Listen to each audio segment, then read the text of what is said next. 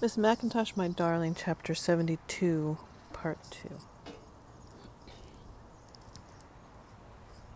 Her eyes almost closed, the thick eyelashes shadowing her flushed cheeks, and she seemed to have fallen into sleep, but still her face showed no repose. A twitching motion of the cheeks, the nose, the chin, the ears, the red mouth opening wide, the snapping shut like a great flower, a flycatcher. It was only because of my increasingly expectant condition, my everlasting pregnancy and nebula and swelling, she sighed. I moan and am sleeping the daylight, fighting off shadows, and sleep not in the long, long night of waiting and whistling and scraping. My body so increased I cannot turn from side to side, and the mattress sags. It is only because of the watery condition and of the magnetic pole and the icebergs and something floating far away and always floating nearer. I wonder why, but it is only because of this dark pregnancy, this great water that tastes of salt, she blurted out, opening her eyes. And feeling of not being born myself yet, and being so tired of my strength, remembering the stillborn and not remembering the fathers.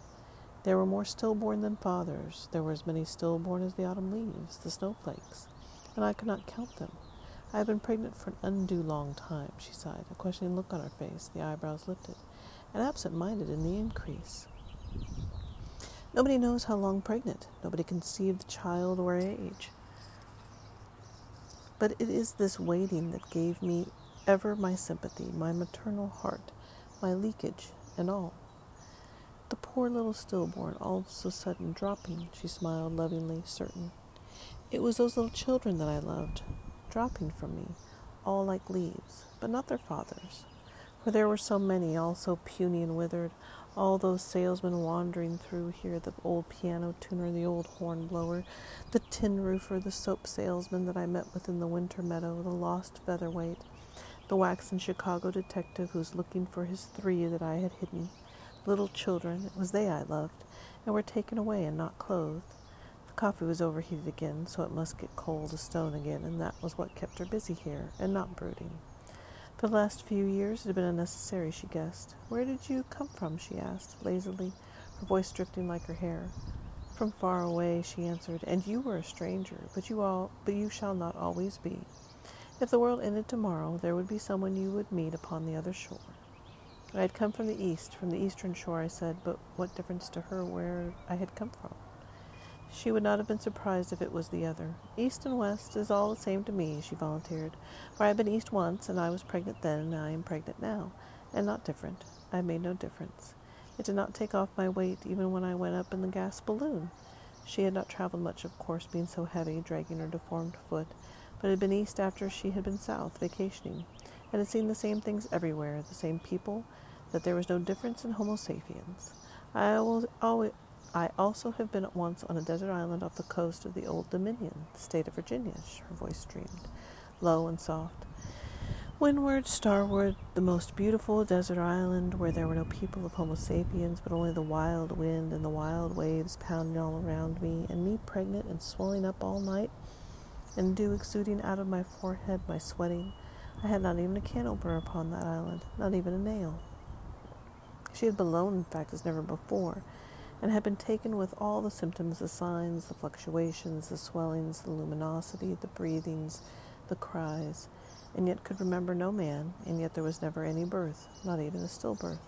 Nothing ever came. There was nobody on all that beautiful desert island but herself, bright eyes watching the thinly clouded sky, bright eyes watching the long bent wiry grass, bright eyes watching the sky where the moon rode in the wind, there were stars like baby powder scattered on a sleeping face. There was no one but herself watching, no other consciousness unless it was a clam. But yet, when the thin clouds lifted, she saw what she had not seen a drove of wild mares with snowy tails, their eyes as great as carriage lanterns, as moons, and all running, running, running, and all pounding against the surf, against the sky. All were pregnant, their big bellies flopping as they rolled upon the sand with their legs lifted.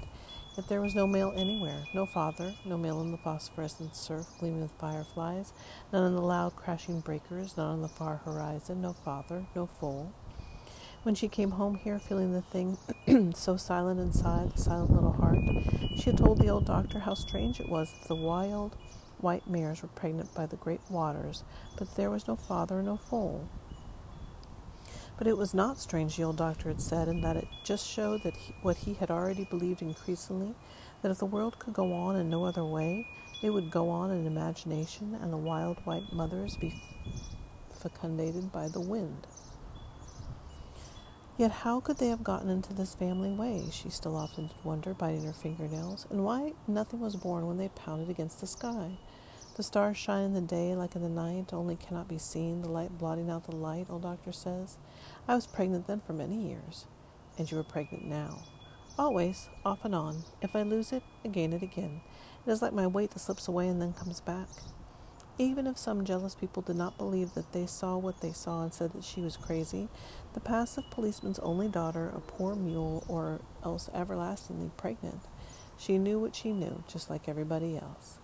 She had given birth as easily as the snow falls from the sky, and it had melted upon her mouth, upon her hands, those hands which had held only the streamer, the umbilical cord, a withered rose, a branch of thorn. The fathers were sterile, and the stillborn were their fault, not hers, for she was fleshy and ruddy. To begin with, the conception had been frozen, perhaps, yet it was advanced so far now, her lonely pregnancy, ominous and opalescent and unforgiving. It could be seen by anyone with eyes, there being all the symptoms, all the signs, the features, the omens, the shadow of a little hand, the shadow of a little foot, playing ever against her side, a pearly striated wall like a seashell filled with echoes of the ghostly sea. She had seen it, the shadow, and had touched it, the shadow of the little foot. Never was I so far advanced as now, she sighed, so heavy, staggering, and hearing all the voices of all the stillborn everywhere, a whistling to remind me. It must be years again now, as I recall, since I last was laid low, or many days and many nights of waiting. This is certainly a beautiful world we are living in, but not the only one. I always do wonder where the other is gone, the other of the shades. It is under my heart, my leaking heart. The sky which old doctor said was sepul- sepulchral. Sepulture is a long word. I do worry, she explained, frowning and smiling, but only because I brooded too much when I was much younger. I am always breeding and breathing and hoping. Things past, the things to be, the things to never be. The little salesmen, the little horn blowers, the little detectives, the little things. Having so much weight, so much firm flesh now upon her, she was always forgetful, afraid that she had lost a stillborn yesterday or one who cried, that he might have slipped away from her among the still pools of the flattened fields. Yet she knew better, for it was here, under her great heart again, the little shadow foot that ran and ran. There had been so many prematurely born, sudden, sudden as hailstones in a summer sky. But this was one she feared she might be over carrying. Sometimes it was silent. Its moving was better than the silence, though old Dr. Leary, old Dr. O'Leary had told her only this morning, drunkenly leaning on his cane, that she should be hopeful. Never to fear childbirth, he said, if ever she was pregnant, for it would be easy for her and slip away. Yet she feared she might lose it as silently as if she dropped a handkerchief, or as if a rose petal fell in the arctic glare where the old doctor delivered the old ghost babies that were not hers. Her morning and her evening sickness, however, reassured her, and she felt the moths in her stomach. Why complain, for her pregnancy increased. Only this morning, leaning on his black hawthorn cane, leaning on his black sorry only this morning leaning on his blackthorn cane old dr o'leary had told her his old eyes frozen that she would lose no weight that though her weight would still increase and gather glory from the sky, he had not yet seen the form within the form, the most delicate filament, the cherub in the cloud. Yet he could not discourage a sign of life if it fluttered and gleamed in the darkness, as she said, for his own pulse was failing and his own arteries had hardened. He suffered from hardening of the artery of the brain. I can feel its white collarbone growing in the darkness, she said. It has grown so old now that it seems almost a man's size. If only it wore a collar too and a necktie. It wears a golden anchor around its foot in the golden waters. Drowned. Great skull, great collarbone, many eyes like fireflies gleaming. She had turned to see whether the coffee was of the right temperature at last. She added a cup of water. Too hot or too cold, always in the wrong. Fever, she announced, mumbling and slow, and could not have even if she had wanted to, but would get cold as stone again, so why worry? But just go on climbing the green hills and let them talk. A shadow seemed to pass visibly through her, but she was passing through the shadow. I have so many little children, and all stillborn, she explained, shining, shiningly smiling, rubbing her nose. It was like having none. Could not count them. Some more like birds than human beings, all feathery pieces of glass, and some moved not, and some moved too much. The morning sickness, the evening sickness, some without eyes and could not see me, some without ears, some too severe, yet I had tried and tried to reach a higher life and to be honest, maternal woman. All by herself she had tried with utmost patience to give birth to one who lived and would be visible to others, not merely to her. Her heart pounding like a hammer, the cartilage breaking. Her beauty would never fade unless she had a child, and she wished that her beauty would fade away like dew, leaving no sign. Yet here she was, unfaded, full blown, pregnant, misunderstood, and what had the salesman told her? I am a full blown woman, a red, red rose, forever blooming, alone and unplucked in the snow. I am a white piano, she insisted, her hair drifting like a dark cloud. And my keys not dusty, my petals good. My petals good, my echoes. She was a white piano played upon by many numb, dreaming fingers which knew no score. Her keys not dusty, her legs swollen, her petals good, and sounding with the music that swelled to the sky and rolled along the heavens like a great ball, another world. What if the old piano tuner wheezing had told her that something was lost, a chord, an echo? He was deaf and tuning only with his fingers and his reverberations. Did she not know that she was a white piano, that she had all the strings and all the organs and all the fallopian tubes and all the reverberations and all the echoes that filled the ether and hardly any muffle or strain in both hemispheres? That there was nothing wrong with her, her keys not dusty, nor with the sky, nor with the billowing clouds, nor with the amplitude? Yet maybe, she had kept on thinking, there was something wrong with the amplitude, with the echoes, other than her, other than hers, and with the dreaming fingers that had played upon the dusty keys and had gotten confused. She was losing her hair. The bald spot was growing. At last she was pouring the cold coffee, some of which spilled on the counter, for because of her luminous pregnancy, this great increase, the fireflies, the marsh butterflies, the moths, the reeds, her hands trembled, and she could not always do her work efficiently. Yet she would never lose her courageous strength or grasp on life, and anyhow, there was no turning back unless she walked on the same cart road again, her head drooping, her eyes lustrous and dull and sad, and passing where she had passed. She would have to find out then where all the little children were hidden away in the brook, in the tree stumps everywhere, if the birds and the fishes had gotten them. So I would rather go on than go back and live through it all again the old stillbursts, the old snows, the old rains, the old winds. It is my opinion we are all engulfed Engulfed? Just engulfed. That was what she meant, honestly and firmly, talking behind her trembling hands. This was not the restaurant, this was the womb, this was the grave. Yet why, why feel tormented, for her hope was growing immeasurably. Old doctor coming in here to borrow a nickel? Always did say that she was the immortal medical case, in his opinion, and would be pregnant until the stars had fallen, the skies had unrolled like a scroll on the last day. He gives me everlasting hope in his advice that I will never die in childbirth, that it will be easy for me, like passing a seed, like smiling, that I am the immortal medical case and different from other women. The ebb of reason, he said, is occupied by the tide of imagination, bringing all old wreckage onto shore, and the past will be the future. Yet it may be a man child with more than three teeth. You can see with your own eyes, she continued, that I am no weak that I am not weak and have all my higher senses and my five senses. Ugly outside I may be as an old mule the, co- the color of dung or a mud fence, but beautiful am I inside, great waters and unexplored, my heart leaking like the sky, my bladder leaking and would never try to make it pass. The little hand inside of me, my fumbling fingers played upon me, and it was the other music that I heard, my pulse low, my pulse low, my sympathies, my tupor. Oh, yes, and there were the echoes coming, she continued, plucking at her eyebrows, pulling at her hair until the stars fell. I got to take my time and do it my own way, but I have my exhalations and my inhalations and my breath and all my senses and all my tubes and petals and all my autumn leaves whirling and all my buds and go along in the stream of life. What if there were a few old mistakes or many? Mumbling, she bit the air, slapped her knees, stared. It is probably the medica materia, she announced at last, a benign tumor or a spark. A tear had formed in one dull, lustrously glazed eye and fell with a splash as he smiled into the corner of her blood streaked apron. Wear this, she said, to cover me in shame. It was because of her interesting condition that she moved so slow. People who made fun of her condition would be saddened. Whatever they might think, they would be surprised, for she would show them that they were wrong. They thought that there was something the matter with her, but not what she thought it was, so they were mistaken.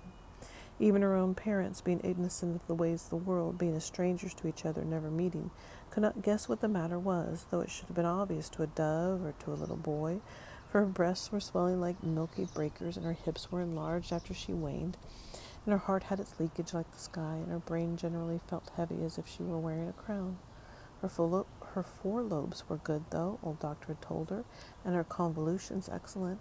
There were droplets of milk now already on her breast like dew formed on flowers, red flowers, and her eyelids were somnolently heavy, puffed, her eyes ringed by black rings, and her spinal column curved by the weight, the heavy weight of memory and snow. Her beauty did not fade and did not and did increase, but it would fade. For whatever the signs and symptoms were, the increase, the evening sickness, the morning sickness, the nausea, the moths, the fireflies, the bullfrogs croaking, the white birds, the chills, the fevers, the green grape, all would pass away, nor would she need an anesthetic, local or general, to assuage her pain when the time came, for she would be anesthetized by the cold heavens above her and give birth as in a beautiful dream, the child running from her. She hardly ever had suffered, she said, laughing into her hands, the pain of birth labor, the heavings, the tearings, had never had to take a stitch. There had been no more pain than a twinge like losing an old tooth that had hung by a thread. It was difficult only when t- nothing came. All her teeth, though, were hers for she had lost no teeth as did most women who, in her condition, lacked the calcium. She laughed uproariously, her whole body shaking as she thought of it. Nothing, laughed until the tears splashed hot and cold upon her livid, twitching cheeks. How bear so much water? How be so still? Her breast heaved as she thought of it. Nothing, a watery grave, nothing in it, no little hand, no little foot, not even a shadow. Of her father's ignorance and of her mother's ignorance, their failure to understand an only child, now great with a shadow in the waters. Why had her mother never tried to understand or extend compassion? Why did she not realize that she had already been a grandmother? Perhaps it was asking too much. Perhaps it was because her mother, small, fluttering, bird brained, tight lipped, had borne her only with great hesitation and reluctance and regret. And the child had been a disappointment to the mother, after all, the child guessed.